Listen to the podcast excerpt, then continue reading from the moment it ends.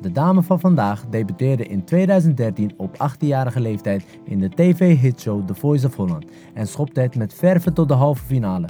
Met haar schitterende vertolking van Stromae's Formidable wist ze vele harten te veroveren en haalde ze de nummer 1 positie in de Nederlandse hitlijsten. In de daaropvolgende tijd trad ze op met Marco Bossato, een duet in zijn Ziggo Dome concertseries met de legendarische Sister Sledge en mocht ze acte de présence geven bij Humberto Tang's hitconcept Let's Dance, wederom in een uitverkocht Ziggo Dome. In 2015 bracht ze haar EP uit, Mijn Hart, en heeft zich sindsdien toegelegd op het schrijven van meer eigen materiaal. Zij heeft een bijzondere en krachtige stem waarmee ze op een prachtige wijze haar eigen verhaal emotie weet te geven. Voor haar laatste hit Buriko heeft zij gouden plaat in ontvangst mogen nemen en haar nummers lopen op dit moment op tot meer dan 15 miljoen streams. Naast haar super drukke muziekcarrière is zij ook nog eens theater- en muziekdocent en probeert ze haar krachten en kennis over te dragen aan de volgende generatie. Ik heb het over niemand minder dan Cheyenne Tony. Nou, mijn echte naam is dus Cheyenne Herdigijn. Ik kom uit een hele muzikale familie. We zijn echt op het podium uh, opgegroeid.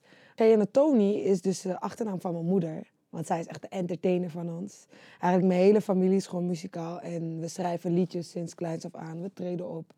Ik heb ook een studie gedaan daarvoor. Uiteindelijk ben ik daarmee gestopt, omdat ik met de voice mee ging doen. Toen ben ik gewoon heel veel gaan werken. En met de kennis die ik op de werkvloer had uh, gekregen, ben ik uh, ook les gaan geven. En dat is eigenlijk teacher by day, singer by night. Dat is eigenlijk mijn leven op dit moment. Dus eigenlijk alles wat je hebt geleerd, leer je nu ook aan andere mensen? Ja, ja. Ja, vooral, ik heb ook theater gedaan en ik merkte daar dat je zo, zoveel bezig bent met jezelf. Je krijgt echt zelfkennis. Je gaat echt leren hoe je met mensen moet samenwerken die, waar, waar je normaal niet mee zou samenwerken. Dat leer je dan wel. En dat is heel fijn in het leven überhaupt, om dat soort dingen te leren. Dus uh, ja, ik ben wel echt blij. En ik merk gewoon dat ik wel kan connecten met jongeren, omdat ik zelf ook niet echt... Ik was zelf niet echt een chille leerling of zo. Dus ik begrijp waar ze mee kunnen zitten. En probeer ze dus ook per individu gewoon te helpen waar ik kan. Hoe heb je dat gemerkt? Dat je zelf ook wat meer leert van andere mensen leren. Hoe denk je dat dat komt? Ik denk dat het komt omdat mijn moeder vroeger altijd heel veel voor andere mensen deed. En vroeger was het niet in haar voordeel. Dus toen ging ze zoveel andere mensen helpen dat ze zichzelf eigenlijk verloor erin. En op een gegeven moment werd ze zelf wakker van, luister, dit ga ik ook niet meer doen. Ik hou het binnen mijn familie. Dus echt de mensen waar ik van hou, die echt belangrijk voor me zijn, daar ga ik die liefde in investeren. En dan ga je ook de meeste vruchten ervan kunnen proeven, weet je wel. Dus ik denk op, ja, door mijn moeder echt. Oké, dus zij heeft het eigenlijk al ervaren en zij heeft het meegegeven aan jou. Ja, ja. En wanneer zeg jij van, oké, jou help ik wel en jou help ik niet? Oftewel, het is moeilijk toch? Want je moet ook nog voor jezelf zorgen, je hebt je eigen dingen lopen. Hoe trek jij die streep? Toen ik op de basisschool zat, wilde ik altijd andere mensen helpen. Dat was mijn lijn. Zo van, wat wil je laten doen? Ja, ik wil zingen en andere mensen helpen. Pas, ik denk misschien wel na de middelbare school, kwam ik erachter van... Het heeft geen zin om anderen te helpen als je jezelf niet eerst helpt. Die zelfliefde is zo belangrijk dat als je blijft investeren in anderen, gaat je eigen emmer leeg. Je, je water is op, je hebt geen energie meer. Dus het moment dat je dat steekt in jezelf, dan kan je anderen inspireren. Eigenlijk met corona heb ik het helemaal uh, geleerd omdat ik echt dacht van, weet je wat, ik ga gewoon focussen op mezelf. Ik ga gewoon trainen. Ik ga gewoon...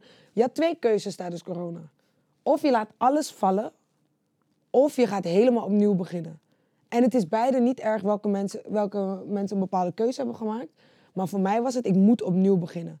De eerste drie weken was ik zo down. Toen dacht ik, no man, dit wil ik niet. Ben ik echt alleen maar gewoon gaan mediteren. Alleen maar positieve dingen kijken. Gewoon mezelf voeden met positieve dingen om mezelf te vinden, als het ware. Ben ik superveel gaan trainen. Toen zag ik wat, dat, wat er gebeurde met mijn audience, met mijn publiek, mensen die mij volgden.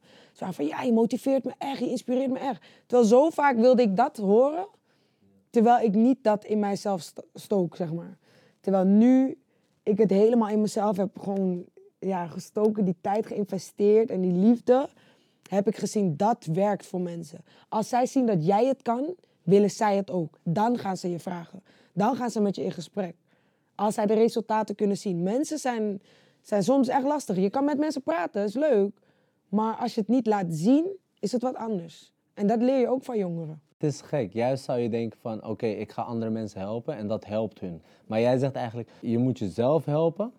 Dat laat mensen zien van, hé, hey, ik ben bezig En dat inspireert hun eigenlijk. En sowieso ben ik er ook van overtuigd dat je eerst je eigen masker op moet doen voordat je een ander kan helpen. Dat vond ik ook altijd interessant bij een vliegtuig. Toen dacht ik, hè, maar... Dus je zit naast een kind en eigenlijk zou je je kind niet eerst een masker op moeten geven, maar jezelf. Dat zegt echt genoeg. Dat zegt letterlijk echt genoeg. Dus als ouder ook. Het moment dat mijn moeder die keuze maakte van, weet je wat, ik ga niet anderen meer helpen. Begon ik ook te zien van, hé, hey, mijn moeder kiest voor zichzelf. Misschien moet ik dat ook vaker doen. Als je, ki- als je kind opgroeit en je verwent je kind en geeft je kind alles, maar jezelf niks. Je kind gaat ten eerste verwend zijn. Dat is al niet een goede houding. Eh, Vroeger was ik ook echt heel erg verwend. Het maakt mij dan op die manier, heeft het me heel erg lui gemaakt. Het heeft me heel erg, oh het komt toch wel goed, want mama is er. Opa is er. Giano is er om me te helpen, mijn broer. maar het moment dat zij zeiden, je moet ook dingen zelf doen. Dat is het moment dat je leert. En vaak zijn, willen mensen ook niet geholpen worden. Ze willen dat dingen voor hen gedaan wordt. Dat is wat anders. Want je geeft ze alle tools, maar wat doen ze ermee? Ze zeggen, nee, maar kan jij het voor me doen? Want dan, dat is makkelijk. Terwijl het moment dat je zegt, nee, dit zijn die tools, leer het zelf, word zelfstandig, dan, dan pas ga je groeien. Dan pas ga je dingen leren. Dan word je zelfstandig. Dan ga je van het leven kunnen genieten. En niet afhankelijk zijn van mensen. Om zelfstandig te worden, zeg jij, je moet gewoon eigenlijk alles zelf doen. Je kan advies vragen aan mensen van wat zijn de tools, wat zou jij aanraden, wat zou je doen. Maar je moet zelf die stap zetten. Want wat, waar ik ook in geloof is, als mensen zien dat je het zelf ten eerste gewoon probeert al, zijn ze al geneigd om jou daarbij te willen ondersteunen. Dus niet eens helpen, maar ondersteunen. Want je ziet iemand doet het, je denkt, weet je wat, laat me je dit geven en dan kan jij de rest afmaken. Gewoon een soort IKEA-kast, toch? Iemand, "Hey, hier, ik heb een schroefje voor je. Je hebt alleen dit nog nodig, pap, pap, pap, dan kan je het maken. Terwijl als jij iemand bent die continu, ja, maar waar moet ik beginnen? Ja, maar wat? Het kost energie. Mensen snappen het niet. Energie gaat nooit weg, hè? Energie blijft in beweging. Dus als iemand, je ziet iemand gewoon hard werken, het geeft jou energie. Of diegene het goed doet, maakt niet uit. Hard work pays off. Dus of jij de beste bent, maakt mij niet uit. Als ik zie hoe hard jij werkt, denk ik van ja, maar die drive wil ik hebben. Ja, kom, we gaan het samen doen. Dan ga je zien dat we samen die energie, pap, pap, pap. Gewoon, snap je? Daar houdt het Ik vind het mooi wat je zei, alleen tot een bepaalde hoogte, dat het niet... ten koste gaat van jou. Ja, Dus. precies. Maar daarin ook, want je vroeg me ook van, hoe weet je wie je wel en niet kan helpen? Ja. Ik weet precies, maar dat is ook, je intuïtie leert je op een gegeven moment. Ik weet precies bij wie het zin heeft als ik bepaalde mensen help of niet. Je intuïtie weet namelijk heel, heel goed, dit werkt wel. Dit is iemand waarmee ik vaak ruzie heb. Soms dan hou je vast aan het beeld die je van een persoon hebt. Dus dan denk je, ja, maar ik weet dat als ik jou nu help, dat je dit gaat kunnen worden. Ik weet dat als ik jou dit duwtje geef, dan ga je dat kunnen worden. Het is niet aan jou om dat beeld te verwezenlijken. Het is niet aan jou om diegene die push te geven. Diegene moet het zelf zien. En dan naar jou toe komen. Dan pas heeft het zin. Want zo, gaan, zo sneuvelen veel vrouwen in relaties. Ja, maar hij kan zo lief zijn.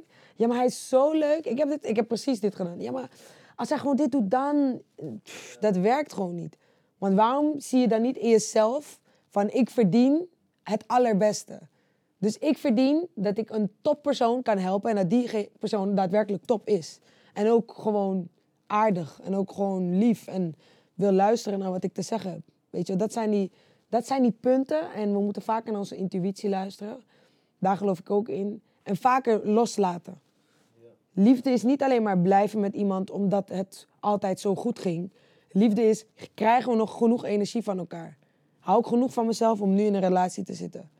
En het kan een werkrelatie zijn, familierelatie, relatie met jezelf. Maar dat is zo belangrijk. Als je zeg maar geen ervaring hebt of niet snel uit je comfortzone komt, toch? Dan kies je voor iets simpels. Maar jouw intuïtie zegt, ik moet eigenlijk gewoon die vliegtuig pakken en gewoon daarheen gaan. Maar jouw logica zegt, dat gaat niet, want dan, eh, ik kan daar niet leven, ik ken die mensen niet. Ik eh, maak je allemaal zorgen voor jezelf. Maar jij kiest voor eerder voor je intuïtie. En kan je uitleggen waarom je intuïtie zo belangrijk is? Omdat je intuïtie je buiten je comfortzone brengt. En je leidt daar waar je naartoe wilt. Waar je echt naartoe wilt. En je voelt dan ook van... Soms ben je op een plek, toch? En dan voel je van, ik zou nu naar huis kunnen gaan. Dat is je intuïtie die zegt, bro, ga gewoon naar huis. Toch? en dan denk je van, no, maar het is je hoofd. No, maar het is wel gezellig en dit en dit. Terwijl meestal is je intuïtie gaat zorgen voor groei. Dus gaat ervoor zorgen dat als je eerder naar huis gaat, dat je misschien dan bij het tankstation iemand ontmoet. Of misschien dan, dat, het zijn hele gekke momenten. Maar vaak als je intuïtie volgt, dan brengt het veel mooiere dingen dan wanneer je naar, naar het gemak kijkt. Of denk, oh nee, maar het is gewoon chill, ik wil gewoon chillen. wat mag. Het is niet dat je niet mag chillen. Ik zeg niet, ik maak altijd de juiste keuzes. Maar ik voel wel sneller, dit is een goede keuze die ik heb gemaakt. En dit is een minder goede keuze. Ik noem het niet eens slecht, maar een minder goede keuze. En hoe meer je het voedt met positieve keuzes en met dingen die je eigenlijk eng vindt, maar waar groei in zit, buiten die comfortzone dus, dan ga je zien, hey, ik ga het vaker doen man. Want waarom zou ik nu niet uh, random gaan zingen op een plek? Want stel je voor, iemand ziet me dan. Dus ook, ik had dit laatst, ik heb dit laatst gehad. Ik was bij Amstelstation en er ging een jongen op een piano spelen. Mijn intuïtie zei, zing gewoon. Zing met hem. En mijn hoofd zei, no man, maar het is Amstelstation. En ik durf niet, ga ik dit echt doen? En ik, begon, ik was zo in strijd met mezelf. Ik heb het uiteindelijk dus niet gedaan. En ik zat er zo mee, ik zat in de metro, maar stel je voor, ik had het wel gedaan. Stel je voor, ik had het wel gedaan. En dan, terwijl je, het moment dat je die keuze maakt, dan voel je ook van, oh mijn god, ik heb het gewoon gedaan. Ja, je wil liever dingen doen en denken, ik had het niet moeten doen, dan dat je het niet hebt gedaan. Ja, precies. Je wilt het eigenlijk liever gedaan hebben en dat, als het fout is gegaan, zeg je tenminste van, oh, ik heb het tenminste gedaan. Juist, dan zie je de resultaten ervan. In plaats van in je hoofd invullen wat er gaat gebeuren. Dat is zo zonde. Je hoofd gaat altijd denken, no man. Bij alles wat je doet, no man. Nieuw project, no man. Je moet iemand nieuws ontmoeten, mm, no, man. Puur trauma. Gaat, daar gaat de liefde van je leven. Snap je? Ja, juist als je uit je comfortzone stapt, juist als je intuïtie volgt, ga je dus dingen meemaken wat je normaal gesproken niet zou meemaken. En 9 van 10 keer zijn het ook prachtige dingen. Als het niet iets is waar je op het moment wat aan hebt, dan heb je er wat van geleerd. Daarom noem ik het geen uh, slechte keuzes of fout. Nee. Er is namelijk geen goed of fout. Het zijn lessen of mooie momenten, weet je wel. En daarom, wat ik soms jammer vind, want dit heb ik natuurlijk met veel jongeren. Laatst hadden we een schrijfopdracht gedaan. Toen stond er op hun blaadje, want het is freewriting, dus ze mochten schrijven wat ze willen. Hadden ze iets met, ja, vertrouw mensen niet, vertrouw mensen niet. Je kan mensen niet vertrouwen. Gewoon zo erg in ze hebben een teleurstelling gehad en daardoor geven ze niemand meer opnieuw een kans. Wat zo'n ding is, terwijl ik denk, nee, vertrouw mensen wel. Dan zie je wie ze echt zijn. Dan weet je, oké, jij bent het niet. Dan als ik heel lang ga doen en dan na vijf jaar geef ik je die kans, ik vertrouw je met iets en dan pas stel je me teleur. Terwijl dat niet eens erg is. Oké, mensen maken fouten. Want dan denk ik ook, is het probleem bij die persoon of is het probleem bij jou? Heeft je intuïtie misschien tegen jou gezegd, je kan die persoon niet vertrouwen? En waarmee belast je sommige mensen en, zonder dat je weet of ze dat kunnen dragen voor jou of niet. Snap wat ik bedoel? Ja, ja, want je intuïtie filtert de situatie die nu speelt en zegt van oké, je kan dit wel doen of je kan dit niet doen. En op het moment dat jij nooit mensen vertrouwt en niet weet of het goed is, dan gaat jouw intuïtie sowieso vertellen van hé, hey, je kan diegene niet vertrouwen. Maar misschien kon je diegene wel vertrouwen. Dus je zou eigenlijk eerst genoeg ervaring moeten opdoen voordat je echt je intuïtie kan vertrouwen. Ja. Begin, je moet ook wennen, hè? want het is niet.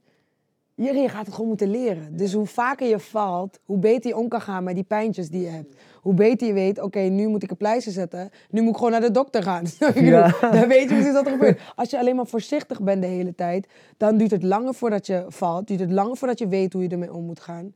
En ik was echt altijd voorzichtig. Ik ben wel, zeg maar, iemand die heel erg ik ga even kijken wat er gaat gebeuren. Ik ga even kijken of ik, of ik wel hier kan lopen. Ik kan... Mijn moeder zei ook, mijn broer was dan, hij stond en hij ging lopen en rennen en overal naartoe tegen een muur, dit, dat, ze zo viel overal. En ik ging staan, kan ik, kan ik? Oh nee, toch niet, ik ga weer zitten. Zo ben ik altijd geweest. Maar ik ben wel opgegroeid met mijn broer, dus ik heb gezien dat hij sommige dingen sneller voor elkaar kreeg dan dat ik het voor elkaar kreeg, puur uit angst. Ik was continu bang voor iets dat ik niet wist.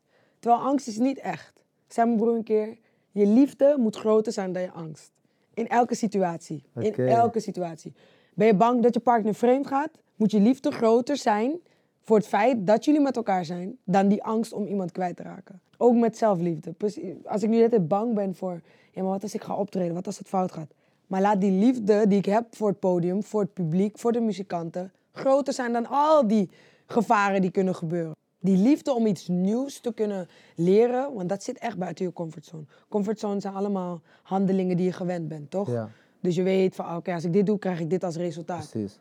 Maar als je iets nieuws doet, je weet niet wat het resultaat is. Dus dan krijg je angst van, oh no, maar ik durf niet, ik durf niet die persoon te bellen. Ik durf niet om een foto te vragen. Kleine dingetjes. Maar het moment dat je steeds meer die liefde gewoon groter maakt, de angst heeft geen ruimte daar, hè? Wat wil angst doen? Niks. Het kan niks. Want jij zit vol vanuit liefde. Jij zit, als jij, dit had ik vroeger. Ik was de hele dag bang voor de dood. Mijn oma was overleden. Ik was zes. De hele dag bang voor de dood. Dan zit je zo erg bang te zijn om dood te gaan terwijl je leeft. Waar is die liefde voor het leven dan? Er zijn genoeg mensen die overlijden. Waar vaak aan met die liefde? Er zijn genoeg mensen die vlak voordat dat ze doodgaan nog met tip geven van geniet. En dit, dat. Je hebt toch oudere mensen die ook zeggen, Hé, leef met de dag. Lach elke dag. Waar was ik? Ja, ja, met leven. Hoe ik nu dan vooral leef. Is dat ik elke dag gewoon dankbaar probeer te leven. En ook gewoon bewust. En het moment dat je bewust leeft en die liefde voelt voor de kleine dingen. Daarom, daarom zeggen ze bij die YouTube-video's gratitude. Je moet twintig dingen waar je dankbaar voor bent. Je hebt geen ruimte meer om ruzie te maken. Dat slaat nergens op. Road rage. Mensen zijn boos in de auto en ze schelden elkaar uit. Ik leef. Waarom zou ik schelden? Ik rij. Waarom zou ik... Ik heb vrijheid hier. Waarom zou ik boos zijn om kleine dingen continu? Waarom zou ik boos zijn als dingen niet lukken? Waarom zou ik bang zijn? Oké, laten we een reactiesituatie schetsen. Oké, je zit in de file. Vrijheid is afgenomen, want je hebt haast. Je moet over een half uur op werk zijn. Alleen de rit is nu anderhalf uur. Wat is je reactie? Oké, ik ga twee dingen zeggen. Vroeger was mijn reactie hoofdheet, stress, paniek, bellen, ook achter het stuur. Oh mijn god, ik ben te laat. Gewoon hectisch maken. Ook nog mijn moeder bellen om mijn moeder te stressen en mijn hart te luchten bij haar. Maar ik ben te laat. Ja, en wat schoot dat op? Helemaal niks. Helemaal niks. En daar ben ik me ook steeds bewuster van geworden. En nu, ik bel die persoon met wie ik een afspraak heb. Ik zeg, yo, kom iets later. Vaak, vaak durfde ik niet te bellen, want ik was bang voor hun reactie. Terwijl ik bel die mensen. Oh nee, komt goed hoor, geen haast. We zijn toch. Je hebt echt die situatie. Geen haast, het komt goed, want we zijn toch iets later. We, hebben gewoon tijd. En dan maak jij iets in je hoofd. wat een hele andere realiteit is dan de realiteit zelf. Precies, want de situatie kan je toch niet veranderen. Nee. Je gaat sowieso anderhalf uur later zijn. Maakt het uit of je schreeuwt of maakt het uit of je lacht? Precies. Accepteer wat je niet kan veranderen. Verander wat je niet kan accepteren. Nog een keer? Accepteer wat je niet kan veranderen. Verander wat je niet kan accepteren. Supermooi. Die, dat is, ik heb een paar levensspreuken, dus mijn liefde is groter dan mijn angst. Accepteer wat je niet kan veranderen, verander wat je niet kan accepteren. Waarom? Die heeft mij gewoon ook gewoon wakker gemaakt. Ik kan de hele tijd ruzie hebben met mijn broer, omdat hij dingen doet die ik niet kan accepteren. Maar ik kan ook mijn houding veranderen, hoe ik daarop reageer. Als ik dat gewoon vaker doe. Als ik die anderhalf uur toch gewoon lach en denk, oké, ik ben te laat, maar laat me een paar liedjes zingen in de auto. Laat me kijken wie ik om me heen heb. De beste situatie ervan maken. Gewoon beste situatie hiervan maken. Trainen bijvoorbeeld ook. Vroeger, ugh, een uur trainen, ugh, veel lang. Nu, hey, ik zet een leuke playlist op. Ik doe leuke oefeningen. Ik kijk op Instagram, want mensen denken, ik heb veel ervaring. Nee, ik zoek een leuk filmpje uit. Het lijkt alsof ik gymguru ben, maar ik heb het gewoon naar mijn zin. In mijn eentje. Je bent niet meer afhankelijk, omdat je weet, als ik iets wil veranderen, kan dat. Zo niet, accepteer ik het gewoon. Laat me gewoon genieten. Al, soms dan train ik met mensen en dan, hoe ben je nog zo vrolijk? Heb je geen pijn? Ja, ik heb pijn. Maar die pijn wordt niet minder als ik ga huilen en boos doe. Die pijn, ik heb het gevoel dat die pijn minder wordt als ik lach. Dan heb ik het leuk, de tijd gaat sneller. Dus eigenlijk elke situatie moet je even voor jezelf gaan van, eh, kan ik er wat aan veranderen? Ja of nee? Ga ik huilen of ga ik lachen? Dat verandert ook gewoon hoe jij je dag verder ervaart. Ja. En de situatie verbetert. Ja, want je wil ook niet ruzie hebben met mensen. Stel je voor, want dit hebben sommige mensen ook toch? Dan hebben ze een KPN-gesprek bijvoorbeeld. Eh, KPN helpt ze niet. En dan zijn ze de hele dag, zitten ze met dat KPN-ding, gaan ze het afreageren op die en op die. En de volgende dag zijn die mensen een beetje geïrriteerd omdat jij gisteren zo deed. Gaan zij weer. En dan blijf je zo in die negatieve energie, geef je gewoon aan iedereen zo. pssst, jij een beetje, jij een beetje. En dan kom je op de, je zit je in de auto. Heb je ruzie met die omdat je te laat bent. Ben je boos op die persoon, want je hebt die persoon afgesneden. Niet wetende wat die persoon heeft meegemaakt die dag. Kom je in de Jumbo, lange rij bij de Jumbo. En je bent boos op die cashier. Is serieus? Mensen leven echt zo. Is domino-effect, toch?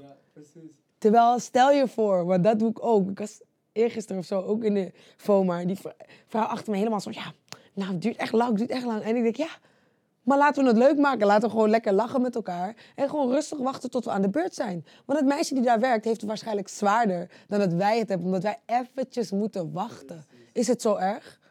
Terwijl wachten moeten we elke dag doen. Maak er wat leuks van. Kijk gewoon even wat er om je heen gebeurt. Wees bewust van het moment.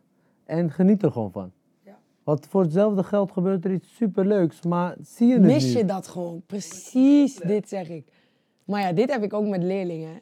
Als ik les geef, dan eh, oké, eh, we gaan allemaal staan. En dan, ah, ik heb echt geen zin. En dan, ik ben echt moe, ik ben echt moe. En dan zeg ik ook tegen ze, maar wat verandert het dat jij nu deelt met een groep dat je moe bent? In principe kan je dit ook denken en kijken wat er gebeurt met de les. Je kan ook meegaan in iemands positieve energie die er wel zin in heeft. Want als jij je mond openmaakt met ik heb geen zin, sleur je mensen jouw negatieve energie. Probeer gewoon te kijken. Je weet nog niet wat er gaat gebeuren. Misschien wordt dit wel de mooiste les ooit. Maar als je al negatief begint, kan het niet zo mooi worden. En dan komen ze, nou, nou, misschien moet ik wel even... Ja. Kinderen van zes, oh, dat zit me wel even het ja, want je kan ook een docent hebben die zegt... Ja, ik heb al duizend keer gehoord dat je, dat je zegt dat je moe bent. tududu." Ja, die kunnen dan geïrriteerd zijn. Domino effect. Snap je? En die gaat dan weer, en de discussie, en dan, ja, maar ik heb je gezegd, ja, maar ik heb toch gezegd dat ik moe ben. Weet je wat, ga eruit. En Er, er kan zoveel door één actie of door één handeling misgaan. Terwijl wij ter alle tijden de keuze maken, hoe verander ik mijn realiteit? Hoe zorg ik ervoor dat elke situatie gewoon leuk wordt en dat ik mensen daarin mee kan nemen? Want stel je voor, iedereen was gewoon gelukkig met wat ze hadden en hebben. Daar heb je geen ruzie, daar heb je geen hoofdpijn, heb je al die dingen niet. Je bent eh, zelf verantwoordelijk natuurlijk. Ja, Ik zie aan jou zeg maar, dat je heel veel energie hebt en je vindt het leuk wat je doet. Je vindt het leuk, je bent altijd bezig. Maar om daar te komen heb je een soort van motivatie nodig. Wat is het verschil tussen motivatie en discipline? oké. Het verschil tussen motivatie en discipline is... Motivatie lukt bij dingen die je leuk vindt. En discipline helpt je gewoon in het leven om doelen te behalen... die misschien moeilijker zijn om voor op te staan. Dus stel je voor je moet geld maken. Mensen hebben niet altijd motivatie om te werken. Mensen hebben altijd motivatie om naar de zon te gaan, om te chillen, om een feestje te pakken, om te eten. Daar hebben mensen geen motivatie nodig. Maar discipline is om je eten zelf te maken. om naar de sportschool te gaan en te fietsen, bijvoorbeeld. Om werk te doen, om naar een doel te gaan waarbij je uiteindelijk gewoon kan genieten tijdens het werk. Maar je moet wel eerst ergens beginnen en dat bereik je alleen met discipline. Hoe, hoe ontstaat jouw discipline? Waar komt dat vandaan? Ik denk dat discipline eerst vanuit huis uit wordt meegegeven. Dat denk ik echt. Want het hangt vanaf hoe jij opgroeit. Als jij ziet hoe hard je ouders werken, het kan averechts werken, dat zei ik al. Van als je verwend wordt, ja, dan denk je, oh, ik krijg toch alles en ik heb er niet veel voor nodig. Dus ik heb geen discipline nodig, want ik krijg toch alles wat ik wil. Maar als jij ziet dat je ouders hard werken voor datgene wat ze willen en het lukt ze, ga jij ook denken, ja, maar wat als ik dat doe? Wat als ik mijn diploma haal? Wat als ik bepaalde dingen doe die ik niet leuk vind om tot te komen van, ja, naar geluk en te komen bij dingen waar ik gelukkig van word. Die bijna geen energie meer kosten. Waar je bijna geen discipline meer voor nodig hebt. Nu tijdens werk, ik kan gewoon opstaan in de ochtend. Of ik moe ben daarna, dat is, dat is wat anders. Maar net als met trainen. Ik heb gewoon de discipline om te trainen. Trainen is niet meer iets heftigs voor me, omdat ik het resultaat ervan weet. Dat is dat ding ook. Je gaat resultaat zien het moment dat je vanuit discipline gaat werken. Motivatie geeft je niet altijd resultaat. Motivatie is gewoon, oké, ja, leuk, gezellig. Het is een momentopname, want je voelt je even blij, je voelt je even verdrietig. En hetzelfde is met motivatie. Maar discipline is iets wat, zeg maar, ook in jou zit. Dus als jij een reden hebt, voed je jouw discipline. Misschien een persoonlijke vraag, maar ik wil je vragen van, wat is jouw reden? Goeie vraag. Ik wil heel even nog iets terughalen. Ik geloof dat motivatie bij een emotie zit. En dat discipline door die emoties heen gaat. Dat als je discipline hebt, al ben je boos, je gaat nog steeds daar naartoe. Al ben je verdrietig, je gaat nog steeds doen. Al heb je geen zin, je gaat nog steeds dat ene doen. Wat mijn waarom is, het is telkens veranderd naar... Eerst was het heel erg mijn moeder. Totdat ik op een gegeven moment het gevoel had, want ja, ik heb ook veel met haar meegemaakt. Dus ik had het gevoel van, ja, ik, ik heb haar toch teleurgesteld. Hoe kan ik haar nog gelukkig maken? Hoe kan ik haar nog... En dat werd zo heftig, dat eigenlijk toen mijn neefje werd geboren... had ik een soort van nieuwe levensenergie van... hé, hey, een persoon die mij ziet als... ik heb geen fouten gemaakt in mijn leven... waarvoor ik nog alles goed kan doen... waar ik een voorbeeld voor kan zijn... dat gaf mij zo'n nieuwe levensenergie dat ik dacht... voor hem wil ik dit ook echt doen. Ik wil dat hij ziet dat het allemaal mogelijk is. Ik wil dat hij ziet dat familie super belangrijk is en dat zij er voor je zullen zijn en je accepteren. Precies wat mijn moeder mij heeft gegeven, wil ik hem ook geven. Want ja, ik heb geen, ik heb geen kinderen, maar hij voelt wel als, snap je, mij kleine ook. Je bent allemaal onderdeel van een nieuw mens die geboren is, weet je wel. Hij kijkt naar ons allemaal op. Als ik nu puinkeuzes maak, als ik nu te laat kom en ik heb een afspraak ergens, is dat waarmee hij opgroeit. Dan als ik nu scheld of continu ruzie maak, bijvoorbeeld met mijn broer, en hij ziet dat, gaat hij denken dat het normaal is. Gaat hij het overnemen? Wordt hij misschien wel iemand die iemand pest? Allemaal keuzes en gevolgen van. Terwijl als ik nu de juiste keuzes maak voor mijn neefje, weet ik dat dat op den duur alleen maar positiviteit kan opbrengen. Alleen maar levensenergie kan geven aan hem. Want mijn zusjes, want ik heb ook gewoon zusjes, dus die kijken ook naar me op. Maar daar had ik altijd moeite mee, omdat ze zo erg op mij leken. Daar dacht ik, nee, dit trekt het niet. Ik weet, ik weet niet wat ik met jullie moet. En jullie lijken te veel op me. Ik, ik, krijg geen, hè, ik krijg geen hoogte. Wat denken jullie? Terwijl nu heb ik wel iets van... Eerst mezelf helpen. Zij zien nu dat ik gelukkig ben. En dan gaan ze ook openstellen naar mij toe. Terwijl voorheen was het, doe het alsjeblieft niet, doe dit niet, doe dat niet, alsjeblieft, kijk uit, kijk uit. Angst, alleen maar angst projecteren. Oké, dus eigenlijk op het moment dat jij die switch hebt gemaakt, was jouw neefje is geboren en jij denkt van, hé, hey, wacht eens, hij kent helemaal de oude Shay niet. Precies. Dus ik kan een nieuw mens zijn op dit moment. Maar kan je dat ook zijn voor de mensen die jou wel kennen? Dat vind ik een hele mooie vraag. Ik weet niet of je Joe Dispenza kent. Zijn woorden zij hebben mij ook echt zoveel power gegeven. Letterlijk, ik kan elke dag bepalen of ik een nieuw persoon ben of niet. Hoe mensen mij zien, hoeft helemaal niks uit te maken. Dus iemand kan mij zien in zijn eigen wereld, zijn eigen realiteit. Van, ze is echt een bitch. Ik mag dat echt niet. Want ooit een keer heeft ze dit en dit gezegd. Iemand kan het zo ervaren. Iemand kan mij helemaal ophemelen. Oh, ze is zo'n geweldige artiest. Oh, mijn god, ze is zo lief en dit en dat. Die twee dingen bepalen niet wie ik ben. Dat is gewoon een perspectief van iemand. Hoe ik mijzelf zie, dat is mijn realiteit. Dus als ik vandaag geloof, ik ben de beste tante voor Givinho ooit, ga ik er naar leven. Omdat ik in het heden die keuzes ga maken die dat waarmaken. Snap wat ik bedoel? Dus elke dag weer probeer ik weer die versie van mezelf te zijn. Al gaat het mis. Kijk, ik ben niet de engel of zo. Ik bedoel, we zijn nog steeds mensen. We vallen nog steeds terug. Maar die dalen zijn minder heftig dan wanneer je een foutje maakt of een verkeerde keuze of iets doet waar je niet per se achter stond en dan helemaal jezelf naar beneden praat gewoon. Ik had dit niet moeten doen. Ik heb zoveel spijt. Ik ben zo slecht. En je gaat geloven dat die gedachten die je hebt, daadwerkelijk dat jij die persoon bent. Terwijl 80.000 gedachten hebben we en allemaal zijn ongeveer hetzelfde als de dag ervoor. Dus je leeft zo geprogrammeerd dat wanneer je dat wil aanpassen, moet je gewoon je programma aanpassen. Letterlijk een reset doen. En daarom helpen affirmations, daarom helpt mediteren. Daarom helpen die dingen, omdat je andere woorden in je hoofd gaat zetten. Affirmations. Uh, ik ben prachtig. Ik geloof dat ik dit kan. Ik, ik, uh, ik hou me aan mijn woord. En ik zorg dat ik op tijd kom. Dat zijn allemaal dingen als ik dat vaak genoeg, genoeg zeg, dan kan ik niks anders doen dan alleen maar die keuzes maken. Dat mijn mind zegt, ik kan het. Waarom zou ik dat, hè? Angst. Ja. Mijn hoofd zegt, ik kan het. Nou, wie ben jij? Snap je wat ik bedoel? nu ben jij om mij te zeggen, ik ben een bitch. Want ik geloof dat ik super aardig ben. Dat is wat ik mezelf vertel. Dus dan ga ik ook zo leven. Zelfs mijn neefje doet het nu, mijn moeder doet het ook. Terwijl mijn moeder was eerst helemaal niet spiritueel.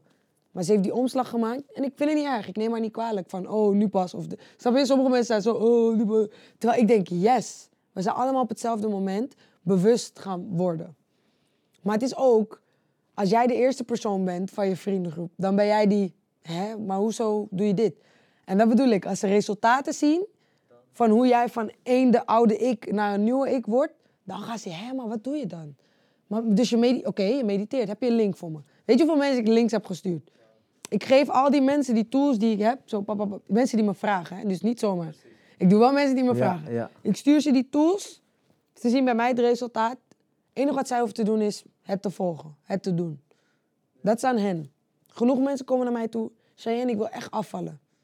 En dan, oké, weet je het zeker? Dit en dit heb ik, heb ik gedaan, dit heeft voor mij gewerkt. En ik zal nooit hoezo ben je nog niet begonnen en dit, dit, nooit oordelen. Maar ik weet, iedereen heeft zijn eigen reis. Maar wat ik wel zie, is het moment dat je het deelt, dat het dan mogelijk wordt. Dus het moment dat ik eh, met mijn zusje ben, ik zeg, kom, we gaan affirmations doen. Oké, is goed. Ze probeert het. Dan weet ik al dat ze heel dichtbij is om het gewoon zelf ook te doen. Ja, ja, ja. Als iemand nee zegt, moet er ook niet oordelen. En ook Want je niet kent het niet. trekken aan diegene gaat je alleen maar meer energie kosten. Ik denk als je juist die energie gebruikt om jezelf te helpen, dat diegene ook weer geïnspireerd raakt en uiteindelijk ook zelf gaat proberen. Ja. Een goed voorbeeld is eh, mijn broer. Hij rookt denk misschien 20 jaar of zo. Korter, ik weet eigenlijk niet. Maar in ieder geval, rookte zo lang. Mijn moeder en ik ergerden ons dood. Want hij is gewoon artiest, zijn stem is gewoon prachtig. Hij schrijft gewoon liedjes, hij is docent. Gewoon, we vonden het niet kloppen bij de persoon die hij wilde worden. Bij zijn nieuwe ik. Wij continu, ja nou, stop nou, stop nou. Ja, is mijn laatste, is mijn laatste. Hij heeft het misschien zeven keer gezegd. Tot ik ooit op een dag zei, is niet erg. Je stopt gewoon wanneer je, wanneer je er klaar voor bent. Ik denk misschien een paar maanden later was hij gestopt. Omdat we altijd zeiden, ja, maar je kan toch... sto-" We gingen zoveel druk op hem zetten dat het hem niet motiveerde. Niet die discipline gaf om die keuze te maken voor zichzelf. Hij moest het zelf zat zijn. En wij moesten hem loslaten. Dat is liefde. Ja. meer inzage En meer, meer liefde.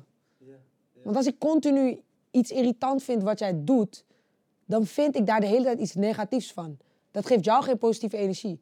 Terwijl als ik tegen jou zeg, ik accepteer, jou wie, ik, ik accepteer je wie jij bent, geef ik je alle ruimte om te leren en om te winnen in het leven. En dan hoef ik niet je hand vast te houden. Je moet je eigen hand vasthouden. En dan pas ga jij zelf dingen los kunnen laten.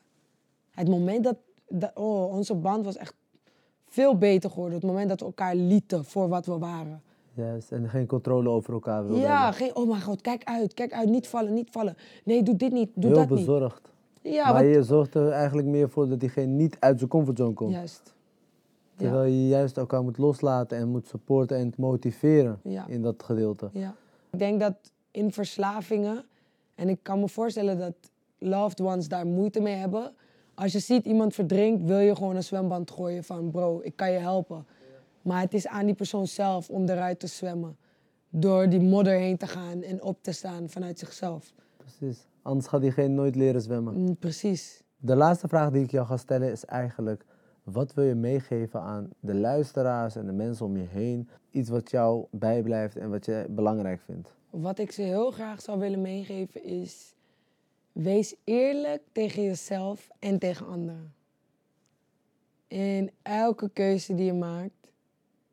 In elk perspectief die je niet begrijpt. In mensen waarmee je omringt. In keuzes, ja, gewoon... Maar die keuzes leiden jou naar wie je bent. Mensen waarmee je omgaat maken jou wie jij bent. Dus het is aan jou om eerlijk te zijn, ben ik die persoon? Ben ik nu die nieuwe ik die ik wil zijn? Ben ik nu een voorbeeld? Ben ik waar ik droomde over waar ik zal zijn? Daar mag je echt eerlijk over zijn, want die eerlijkheid geeft je zoveel power en discipline om dichter bij het doel te komen. Dat zou ik willen zeggen. Heel erg bedankt voor je informatie, je kennis en alles wat je met ons hebt gedeeld vandaag. Geen Ik wil je bedanken voor je tijd en moeite. En waar Mensen kunnen mensen kunnen mij vinden, op eh, social media. Instagram, I am Cheyenne Tony. Website, I am Cheyenne Tony. Eh, dat is eigenlijk genoeg hoor, want ik heb ook Snapchat en Twitter en al die dingen. Maar die twee kanalen ben ik echt eh, te vinden. En natuurlijk Spotify, Cheyenne Tony. En dan kunnen ze mij eh, liedjes ook beluisteren. Ga er zeker in duiken. Ga even kijken, want ze heeft sowieso nog veel meer te vertellen dan wat ze nu heeft verteld. En je zal zeker wat van haar leren.